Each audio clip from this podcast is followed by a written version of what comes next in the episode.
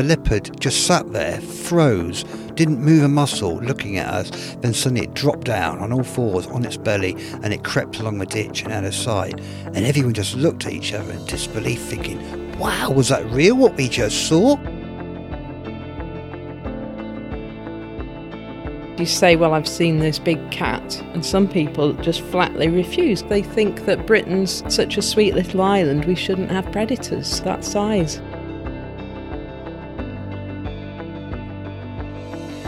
I heard this growl behind me, nothing like a dog's growl. And just like anything else in life, you're sat on your own there. I don't care who you are, how brave you are, something like that will put the shivers up your spine. As she was walking before the cub came out, she flicked this tail. She literally flicked it in the air. And I simply could not believe what I was seeing. It was the most extraordinary feeling. It threw its head back, he said, and it made this sort of round. But when you actually realise that there are big cats living in Britain, it changes everything. Welcome to Big Cat Conversations. We speak directly to people who've encountered one of Britain's big cats. We also discuss the bigger picture. Why are unofficial big cats being seen, and could these cats even be naturalising without us knowing? If you've had a big cat encounter in Britain and would like to discuss it, email me at rick at bigcatconversations.com. You can find other episodes on the website bigcatconversations.com. I'm Rick Minter, and thanks for joining me. Hi everyone, we have reached episode 20 of Big Cat Conversations, so thanks for being part of the show so far. We have tweaked the order, so this is not the advertised one from Herefordshire and Shropshire. That one, with a very full on mother and cub report, will follow, and for this episode, we're in Angus in Scotland, and we'll be with our guest Craig in a moment. Now, this episode is being scheduled while we're all hunkering down due to coronavirus, and it seems we're in for a bumpy ride for a while at least. For myself, I've just cancelled, or postponed, I hope, a visit to Oregon and surrounding states in the United States, where I was going to do several different podcast interviews on pumas, mountain lions, with various specialist people there. And those recordings were going to be interspersed in these podcast episodes with our UK reports for a while. Hopefully, that will happen in the future, and we can learn direct from some American experience on living with pumas. So, as we cope with the distraction of the virus, as a community of podcast listeners, I'm sure we all wish each other well over the coming weeks. In news this week on the subject of cats in Britain, there is a report of a shot young bobcat that was out around a farm in Suffolk, and a vet has treated his shotgun wounds, and I think he's now been taken to a sanctuary. Any more news on that, and I'll relay it in the future. Okay, let's get back to it now, and we're going to hear about a different type of cat than usual on the podcast. We've got a return visit to Scotland. Welcome, Craig. Thanks very much for coming on the show. Hello, thanks for having me. Great to be here. Okay, and Craig, Angus in my roadmap is north of Dundee and almost stretching to the sort of southern fringes of the Cairngorms. Is that right? It actually incorporates part of the southern fringes of the Cairngorms. You could think of it as being north of Dundee and south of Aberdeen, is roughly where it is, and east of Perth. Now, do you get Scottish wildcats distributed in your area? There are some up in the edges of the Cairngorms, yeah. There's an ongoing study up in the areas of Glen Doll, actually, and the areas of the Cairngorms of wildcats. So, yeah, there are a few of the beasties still hanging in there. Great. Well, that's good to hear. And I've said recently on the podcast that we will aim to get Scottish wildcats featured in a future episode. It's very important that we do. Yes, indeed it is. Okay, and you're a countryside ranger, or an ex. You were a countryside ranger, and I was a countryside ranger, yeah. So we'll get that perspective because I think that's important later on as we go through the discussion. But we should start with your encounters. So we normally say big cats, but I think on this one we say sort of medium large cat, don't we? It's a kind of medium large cat, yeah, certainly. Not exactly a, a house cat, it's certainly a big beastie, but not an enormous cat, yeah. Yeah, so take us through what happened.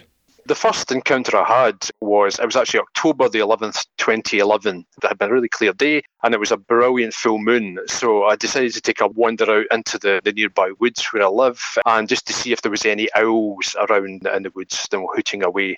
There wasn't actually any owls, but so I followed the path skirts the edge of the woods. So you've got farmland on one side and the woodland on the other wandered right along here and came to the edge of the wood and it's almost facing east so it was a brilliant view of the, the full moon and jupiter was in the sky as well so i was very excited about that. And just as i was admiring the view it suddenly became aware that there was a, a shadow advancing across the field um, the crops had been removed at this point so there was a shadow advancing. I thought, oh, it's a fox. It's a fox coming. So where I was, from my perspective, I could actually kind of sneak behind a handy tree, one of the big beeches, and just peer out and watch the fox coming along towards me.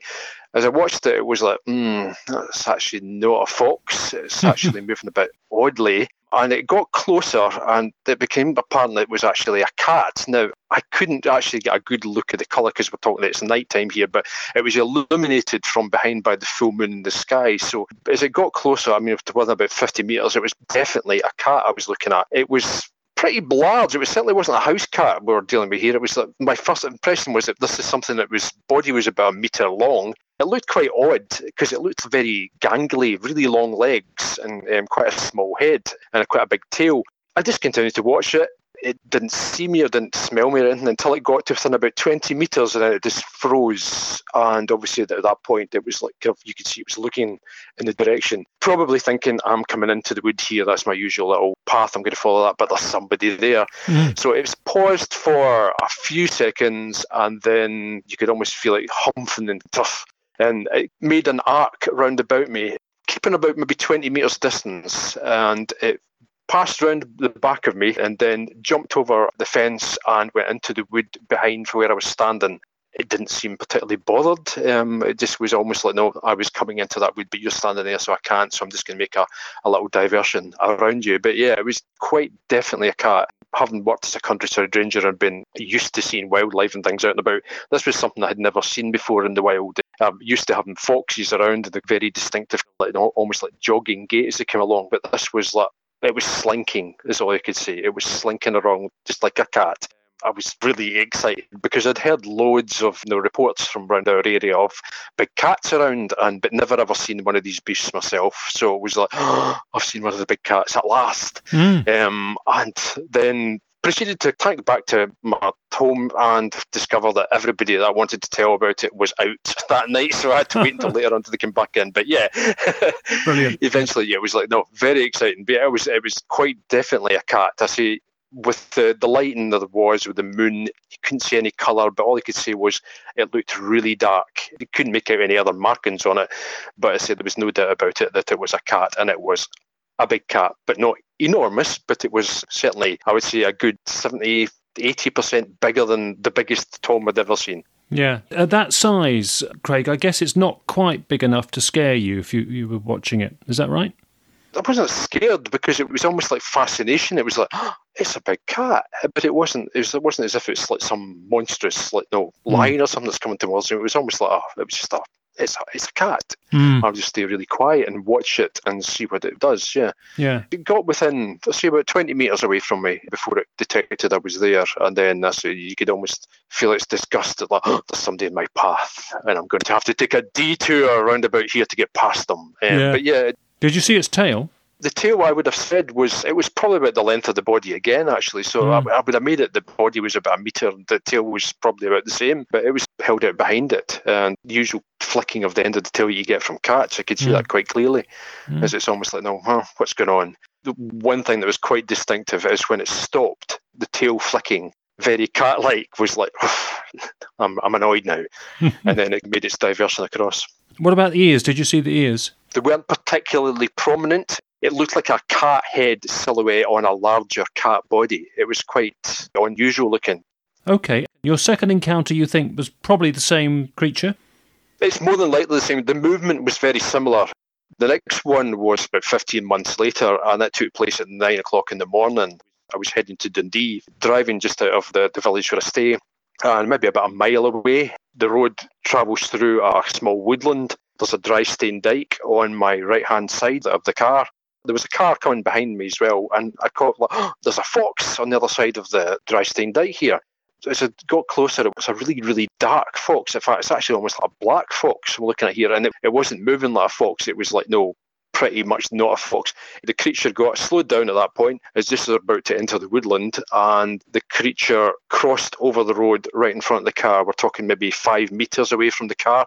And it was a cat. It was definitely a cat. It was a really quite an unusual shape, very similar to the one I'd seen in the previous year A few seconds it took to cross the road before disappearing into the, the woodland on the opposite side. Body was about a metre long, about the size of a medium sized Labrador height. Mm-hmm. Um, the tail was a metre long as well, but the head it was actually really quite small in comparison to the rest of the body. Never seen anything like that before. Colouring was very, very dark. There was a, maybe a hint of some kind of mottledness under the dark colouring, but to all intents and purposes, it was a black cat.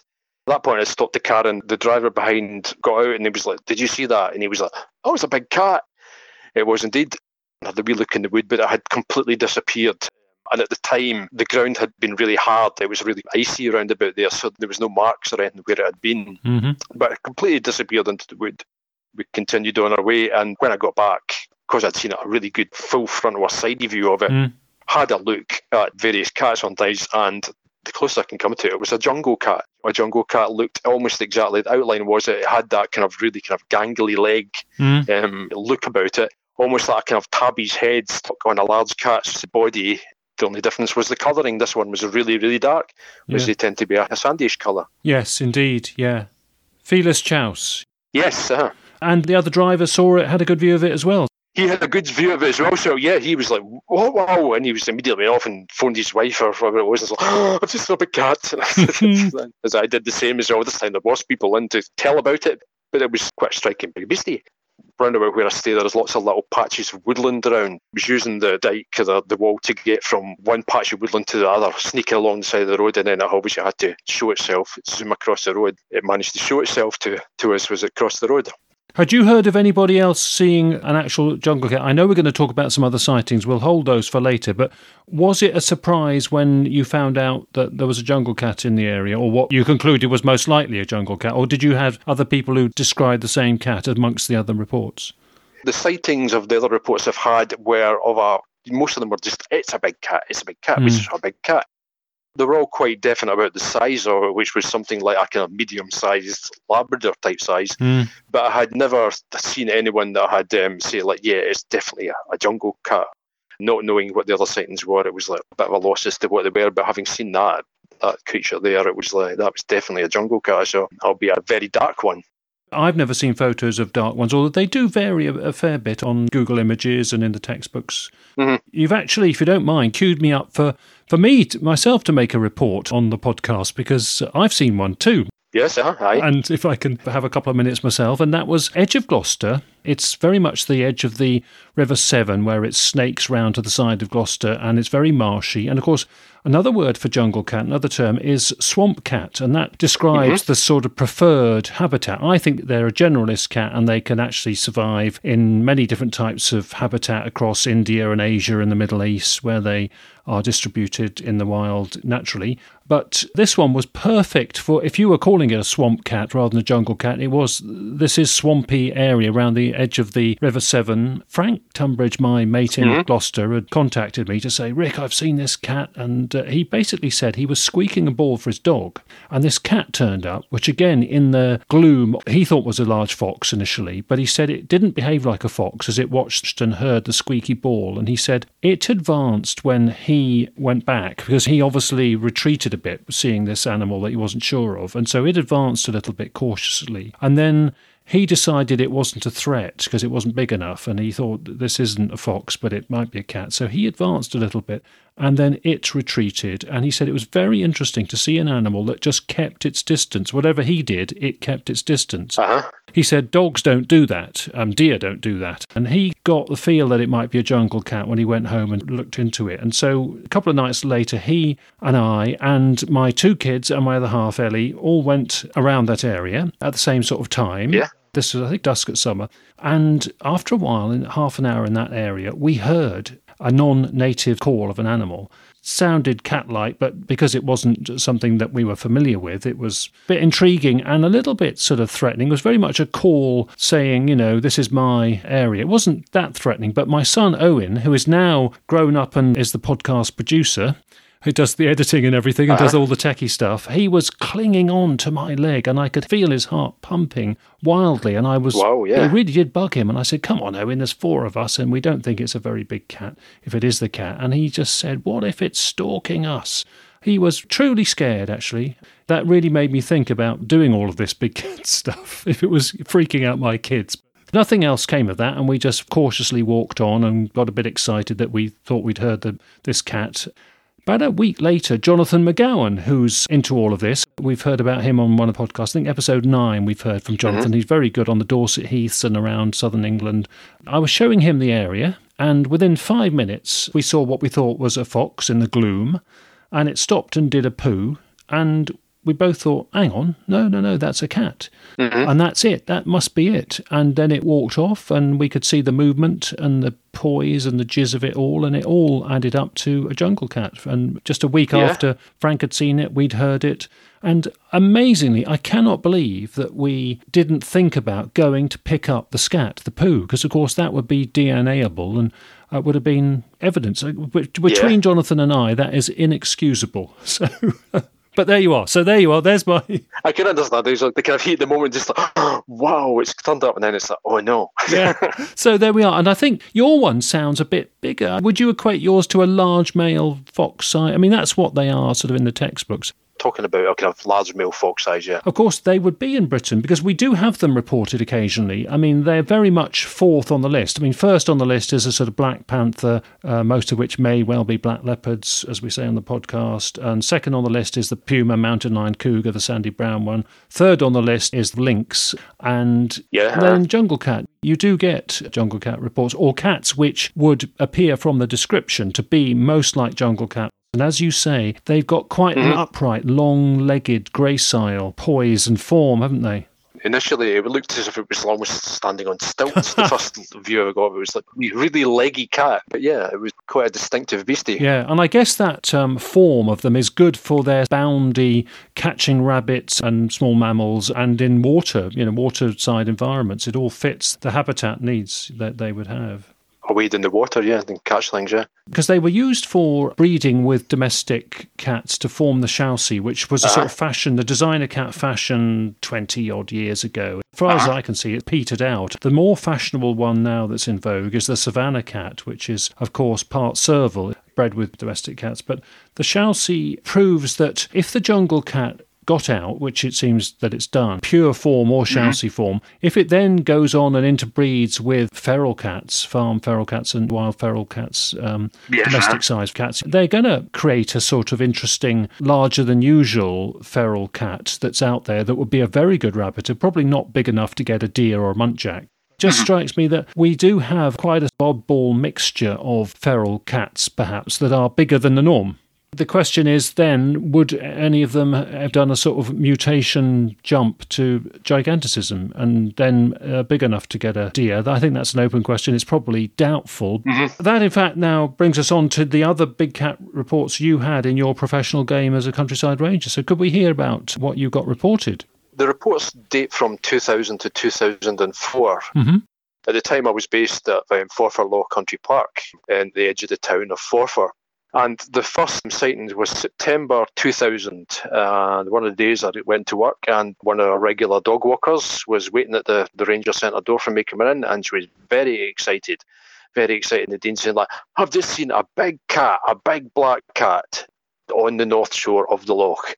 She said, like, walking a dog along, which was actually a black Labrador, using one of the paths. At this point, there was like a, a lot of new woodland had been planted in the area. So, if you can imagine a path going through some trees that are about a metre, or two metres high in the area. And um, she says, like, well, just walking along, the dog was off its lead, and the dog froze, and she saw a Labrador emerge from the loch side reed beds along the side of the path She thought it was a Labrador for a moment, and then she saw the way it was moving, and it just kind of turned and looked at the dog and looked at her, and then just slunk off. And she got a really good view of it, and she's like, "It was a big cat." Once again, we're talking about the same size as the, the beastie I saw, so it was like something like a medium sized lab or a big fox, it Mhm. was. Um, and she also described it as quite a slinky looking thing, but she was very excited. She wasn't scared at all. She was actually really excited that there was a big mystery animal at the park. She was reporting it for information more than anything. She was reporting, I've just seen this big beastie. No, what could it be? And I was like, no idea, actually. I've never had anything like that at all. Off we went for a wee look and couldn't see any obvious signs of any droppings or marks or tree scratches or anything around. We just kept our, our eye on the area and uh, to see if there was anything kind of lurking around.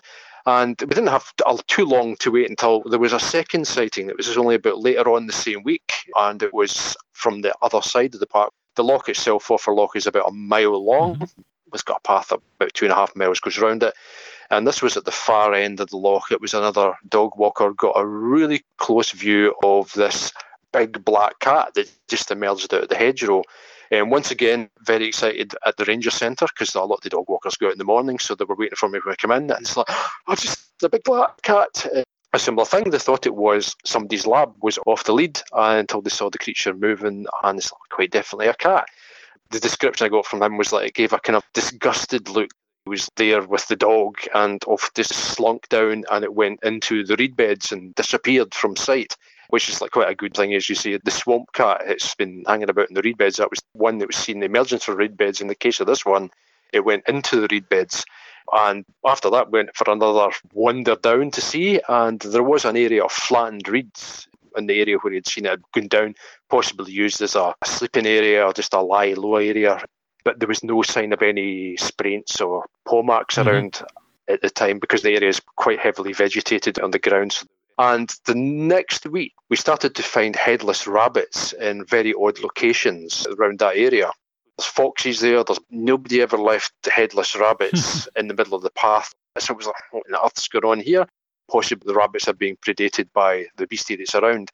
And the area certainly it was seen is actually really heavy uh, inhabited by rabbits. A lot of rabbits living in those areas, so it makes sense for it to be there. Um, so the third sighting of that particular year, this was into the early October now of 2000.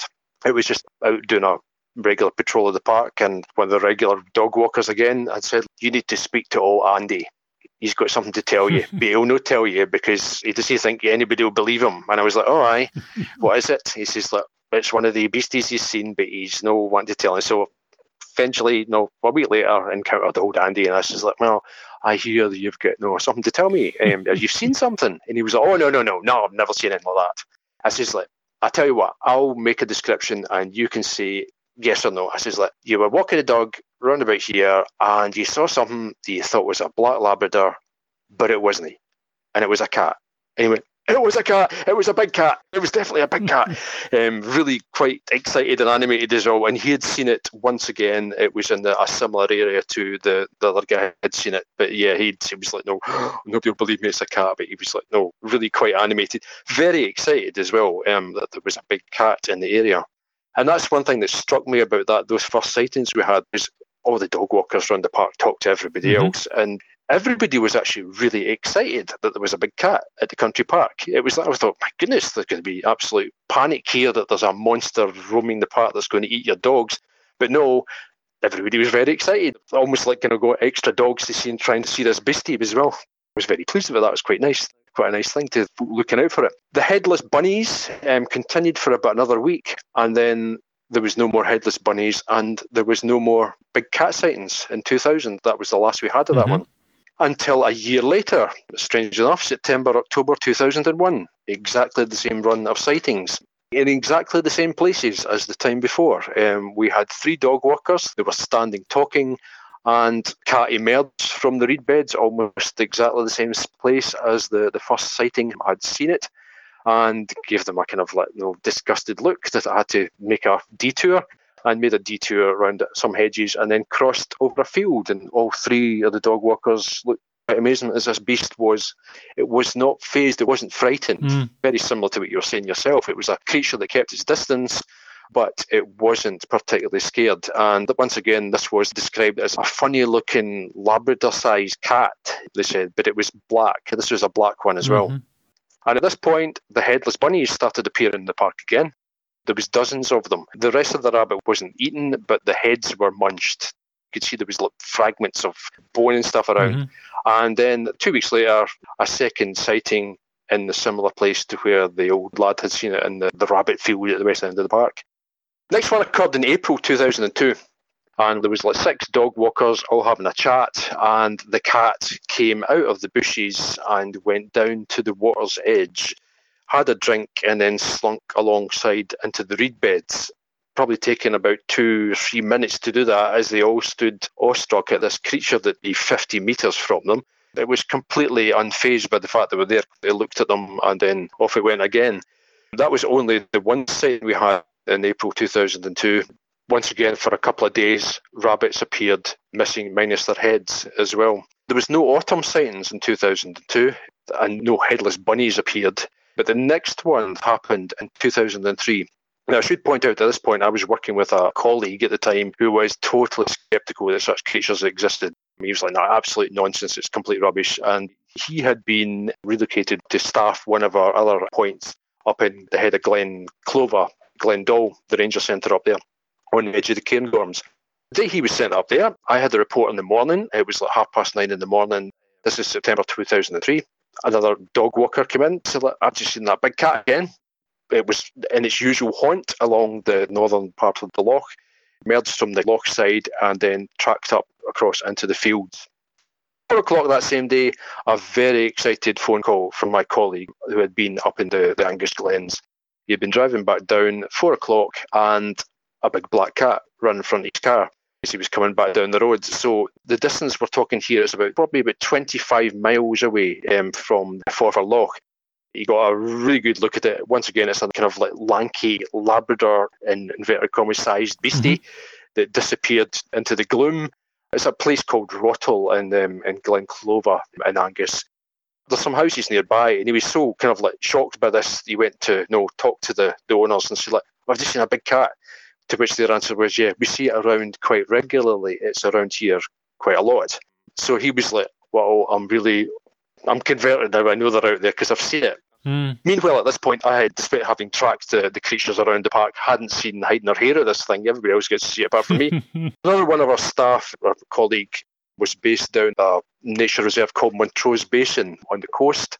It's a big tidal inlet, mud flats, and he was another skeptic until he saw what he thought was a Labrador, once again, a black Labrador out in the reserve. He turned his kind of spotting scope on it and got a, a really good view that this wasn't actually a Labrador, it was a cat. Um, so this is like these sightings, one at Forfar Loch, one in Glen Clova, about 25 miles away, and another one at Montrose, which was seen twice. They were all seen within probably three days, three days of each Mhm. other. So we're talking about a distance here of probably 50 miles. So it's probably not that feasible that it was the same cat that was seen Sure. in those those distances. It's probably we're probably talking more than one creature. Yeah, and one of them may have been a black leopard, the more conventional standard Black Panther, black leopard type, rather than the jungle cat. Yeah. My colleague at Montrose Basin described it was a very thick tail the creature had. It was a really thick tail it had. It was really noticeable when it was walking along. Mm. He viewed it through his spotting scope. It was about a quarter of a mile away from his. He said it was quite definitely a cat. It was quite a chunky creature. Mhm. Big Labrador size was his description, but it had a really thick tail. It was really quite a chunky looking beastie. He described it as being stompy, actually. It was a stompy creature kind of wandered along. From the distance, it's a bit different because you're looking through the scope rather than seeing it close up from a few metres. But yeah, it was certainly a considerable distance between those three sightings, all within a few days. Yeah. It's been spied out at Montrose Basin a few times. The final sightings there were, uh, for reported sightings we've had at Forfar Loch, were in 2004. It was February. This was seen by 15 dog walkers actually reported this one all at the same time. And it's like one of the most annoying things of my life, really, because I had some volunteers with me that day. And it was like, okay, gang, what way are we going to walk around the loch today? and the pick was that way. If we had gone the other way, we would have seen the cat at the same time as they did. But we just met them all coming back the opposite way. It was like, we've just seen a big black cat. um, very exciting. It was back. And once again, it was in the similar spot. It had come out of the reedbed area, the shrubby area, crossed the path and up into the field, and they watched it climb up the field and then disappear over the, the hill on the other side. And once again, it was quite aware it was being watched, but it wasn't in a hurry to you know, get itself away. And that was once again described as being quite a lanky looking big cat, but was a, the black colour as well. And around that time, the headless bunnies started appearing again. They were around for a few days, either side of that sighting as well. And since then, there hadn't been any, since 2004, there haven't been any reports of big cat activity around about the loch. It may still be around because, I say, we, we planted a lot of trees around the park at that good few years before, so the undergrowth was thickening up considerably. So any creature like that could quite easily hide and not be seen in a lot of the areas. So it may still be around, but there has been nobody has reported it. The general feeling about the users of the country park, they were actually quite disappointed when there were no sightings about. There was only one dog walker who was like, oh, I'm really scared for my dog. I'm not, I'm not going to change my path again. But everybody else was actually really excited about this big beastie living in their country park. That when it, it didn't show at its usual times, like September's, October's, everybody was really disappointed. Very interesting. Did anybody describe the reaction of their dog if their dog noticed it or saw it? The dogs did notice. Most of the dogs did see them. Um, I say there's a, a, mixture of dogs that go around the park. Most of the time, the dogs were just like kind of, when they're off the lead and they encountered the cat. I mean, the very first one, it was the, the black Labrador that was off the lead. Mm. And it just stopped and froze and watched.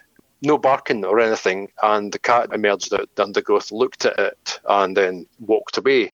And that's been the report from the other ones as well. The dogs never really tried to chase it. They just almost initially interested, but then held back. No barking or really quite what on earth is that I'm looking at? Almost kind of response seems to be that it was reported to us. Mm.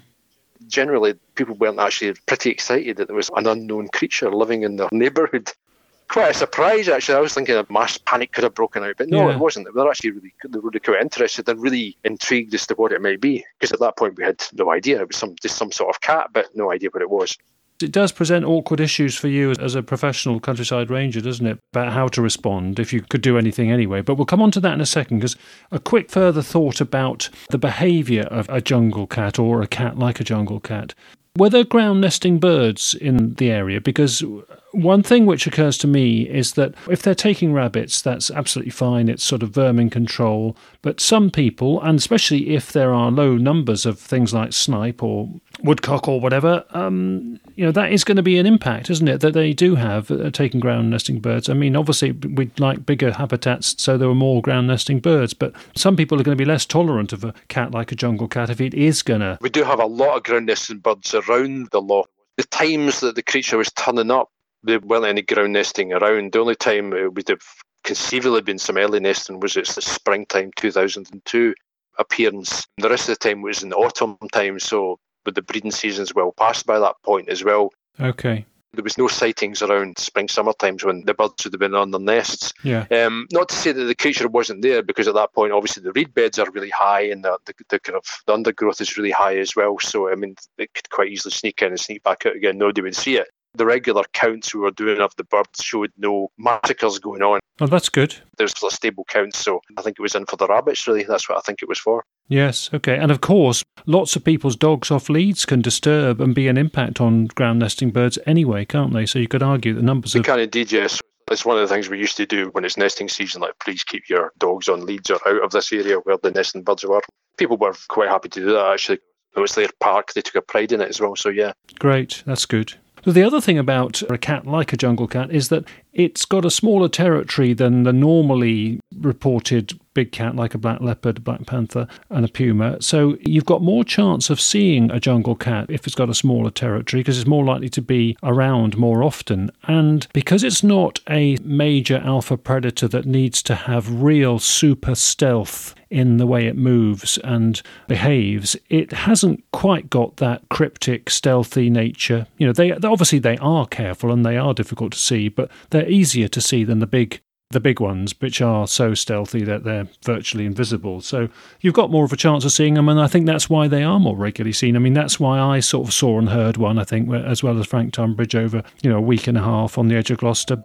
It does add up to jungle cat or a cat very similar to a jungle cat that we're all, you and I and other people are reporting. Quite definitely things out there that are not jungle cats, yeah, because the, the descriptions are. A bit different, yeah.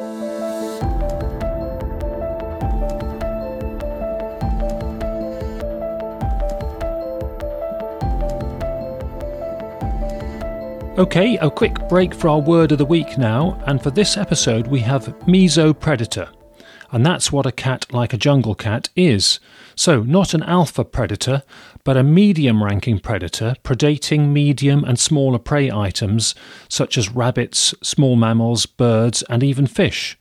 And mesopredators may scavenge if they can, and if they want to take the risk, they will pursue leftover carcass remains of alpha predators.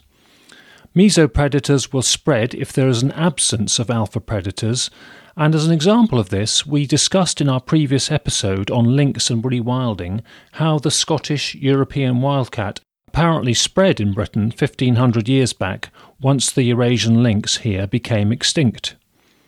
On the Big Cat Conversations website, on the References and Links page, there is an excellent short animation video, complete with a funny song, explaining mesopredators and pointing out how they succeed when alpha predators are in decline, which of course unfortunately happens increasingly in the modern world with alpha predators under stress.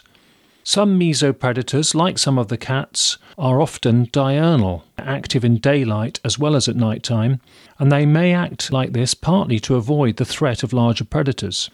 Other examples of mesopredators are foxes, raccoons, skunks, and pine martens. Many mesopredators are not strict carnivores, and they may scavenge as well. Finally, in trying to understand the cat or cats being reported in Angus in Scotland, after the recording with Craig, I suddenly wondered whether he considered if the cat he saw could have been a serval, a lightweight lynx like cat from the southern parts of Africa. Servals do come in a black form because you can get melanistic servals, and we put a link about those on the website under episode 20. Craig responded saying he had indeed considered black servals, and he was sure that what he had seen was much more like a jungle cat. So, there's our word of the week mesopredator.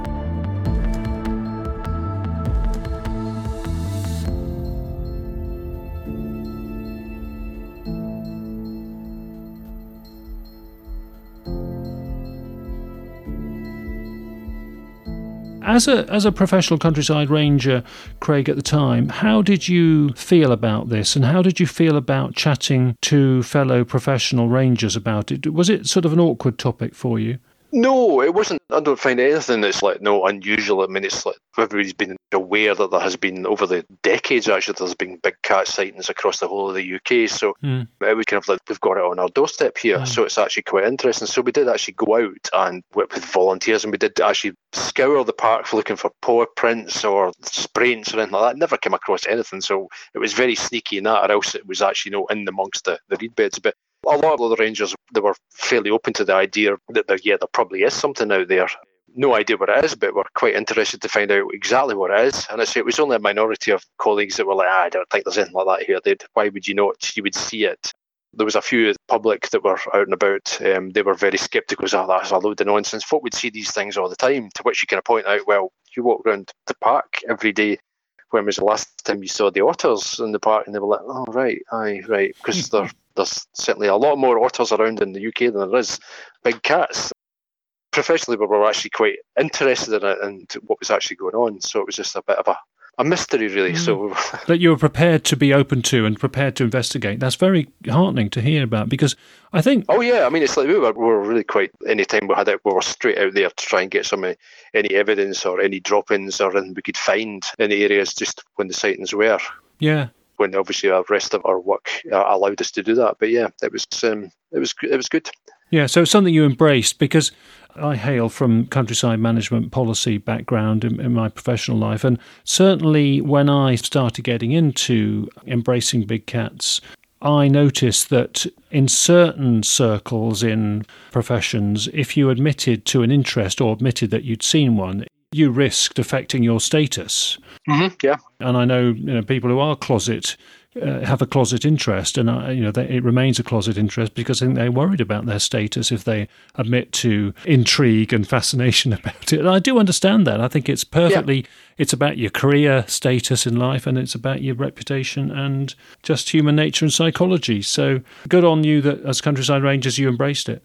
Yeah, the colleagues as soon as they had seen it, it was like we've seen it, we've seen it, and we're in, we're not with instant conversion with things out there. So um, they were interested exploring it as well. But yeah, there was only a few of us who got to see it eventually.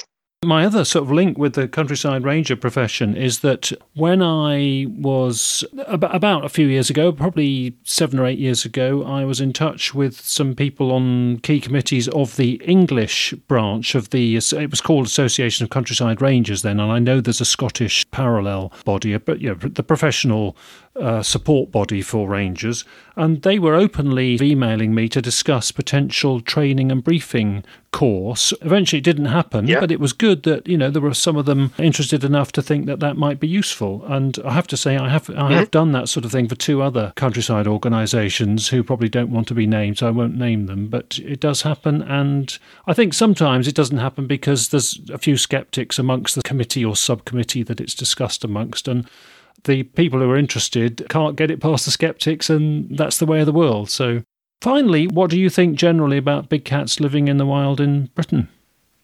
There's definitely something out there, and it looks like there's some very distinctive descriptions. So it looks like they match to, to species.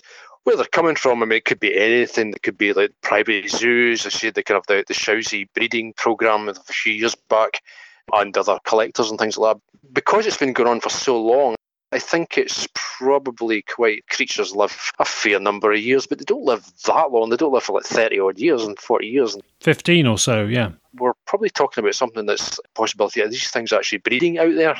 Yeah, I suspect they probably are. We have people reporting cubs and describing cubs on the podcast, and we've got some coming up. Very, very plausible, very close range, and very emotional when people see that. Mm-hmm. I mean, the way, the way they kill a deer, if you look at a deer carcass, I think that's you, you can't do that straight out of captivity. You you know that is a trained no. behavior. They're eventually going to get the hang of it if they're let out of captivity, yeah. but it's going to take a while, and they're not going to be as efficient as they might be if they've been trained and taught by mum. So.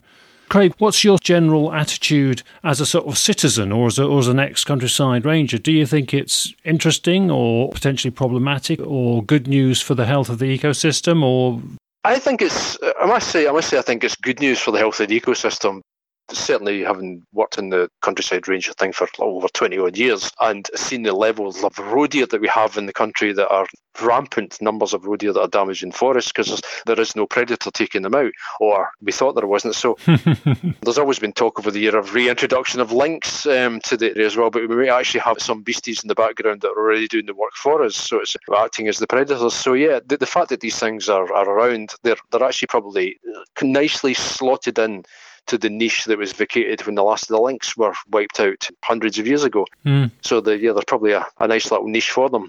There's quite sneaky creatures as you say, with the maybe the exception of the jungle cat, everybody else is like hiding out in the woods and not really wanting to be seen very often. So most people are not going to see them. As I said, my analogy was to the folk that were skeptics. When was the last time you saw like a badger, a otter, a fox? And they're like, oh, I haven't actually seen any of them at all. So it's like, no, well, these cats are probably a degree of magnitude less in their population than that lot are, so your chances of seeing them are even less. So, yeah. Mm.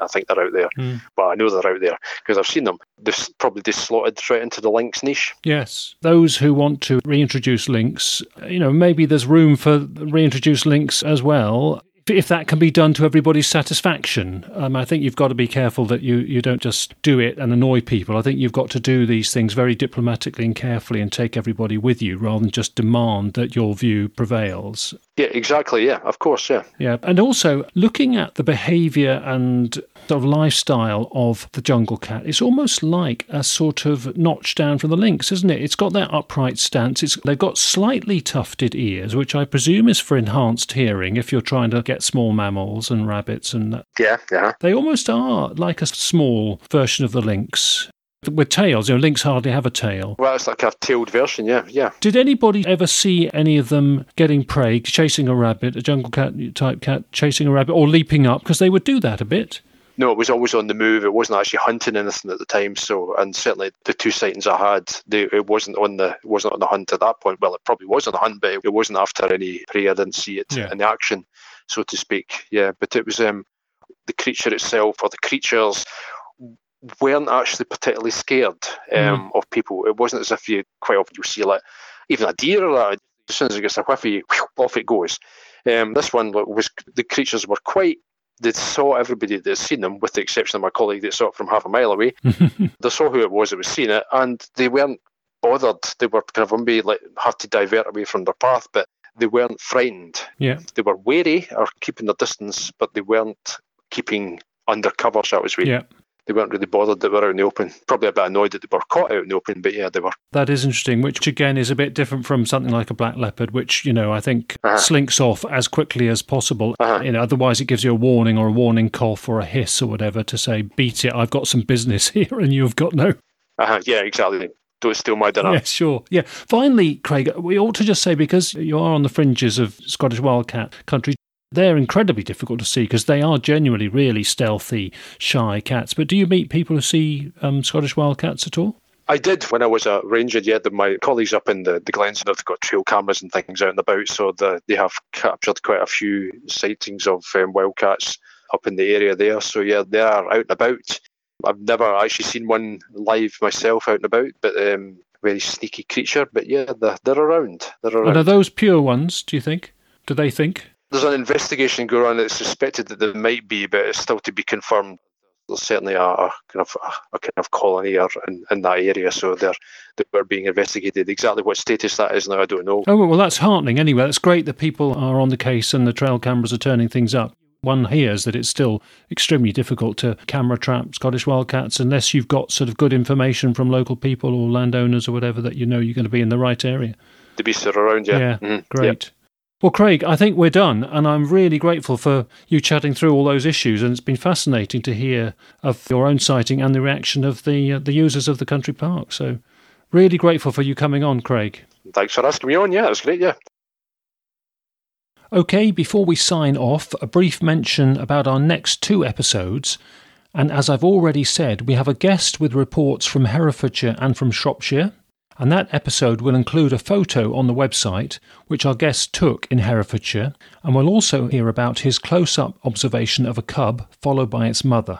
Also, coming up is a discussion with two guests based in Cornwall, and amongst other things, they are remarkably good trackers.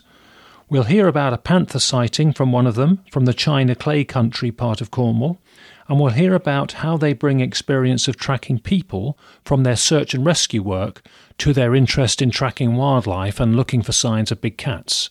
And that particular episode should also be available on YouTube, as we had a camera rolling at the time, even though we were all really flagging because it was immediately after three days out and about in the wilds of Somerset. We'd been helping Matt Everett with some more snippets for his coming documentary on Britain's Big Cat Mystery. So Matt kindly filmed that episode, so we have a YouTube version of it as well. But there will be a slightly longer version on the audio podcast. So if you listen to it in the normal way, you'll catch the extended version. Finally, a reminder that there are always a few follow up to look at on the references and links part of the Big Cat Conversations website. And for this episode, you can see the stuffed preserved jungle cat that was unfortunately victim of a road accident in Hayling Island in the southern part of Hampshire in 1988. Okay, we'll be back soon, and meantime, please take care and stay safe, everyone. And email me if you'd like to get in touch, and suggestions are always welcome. Thanks for listening, everyone, and all the best.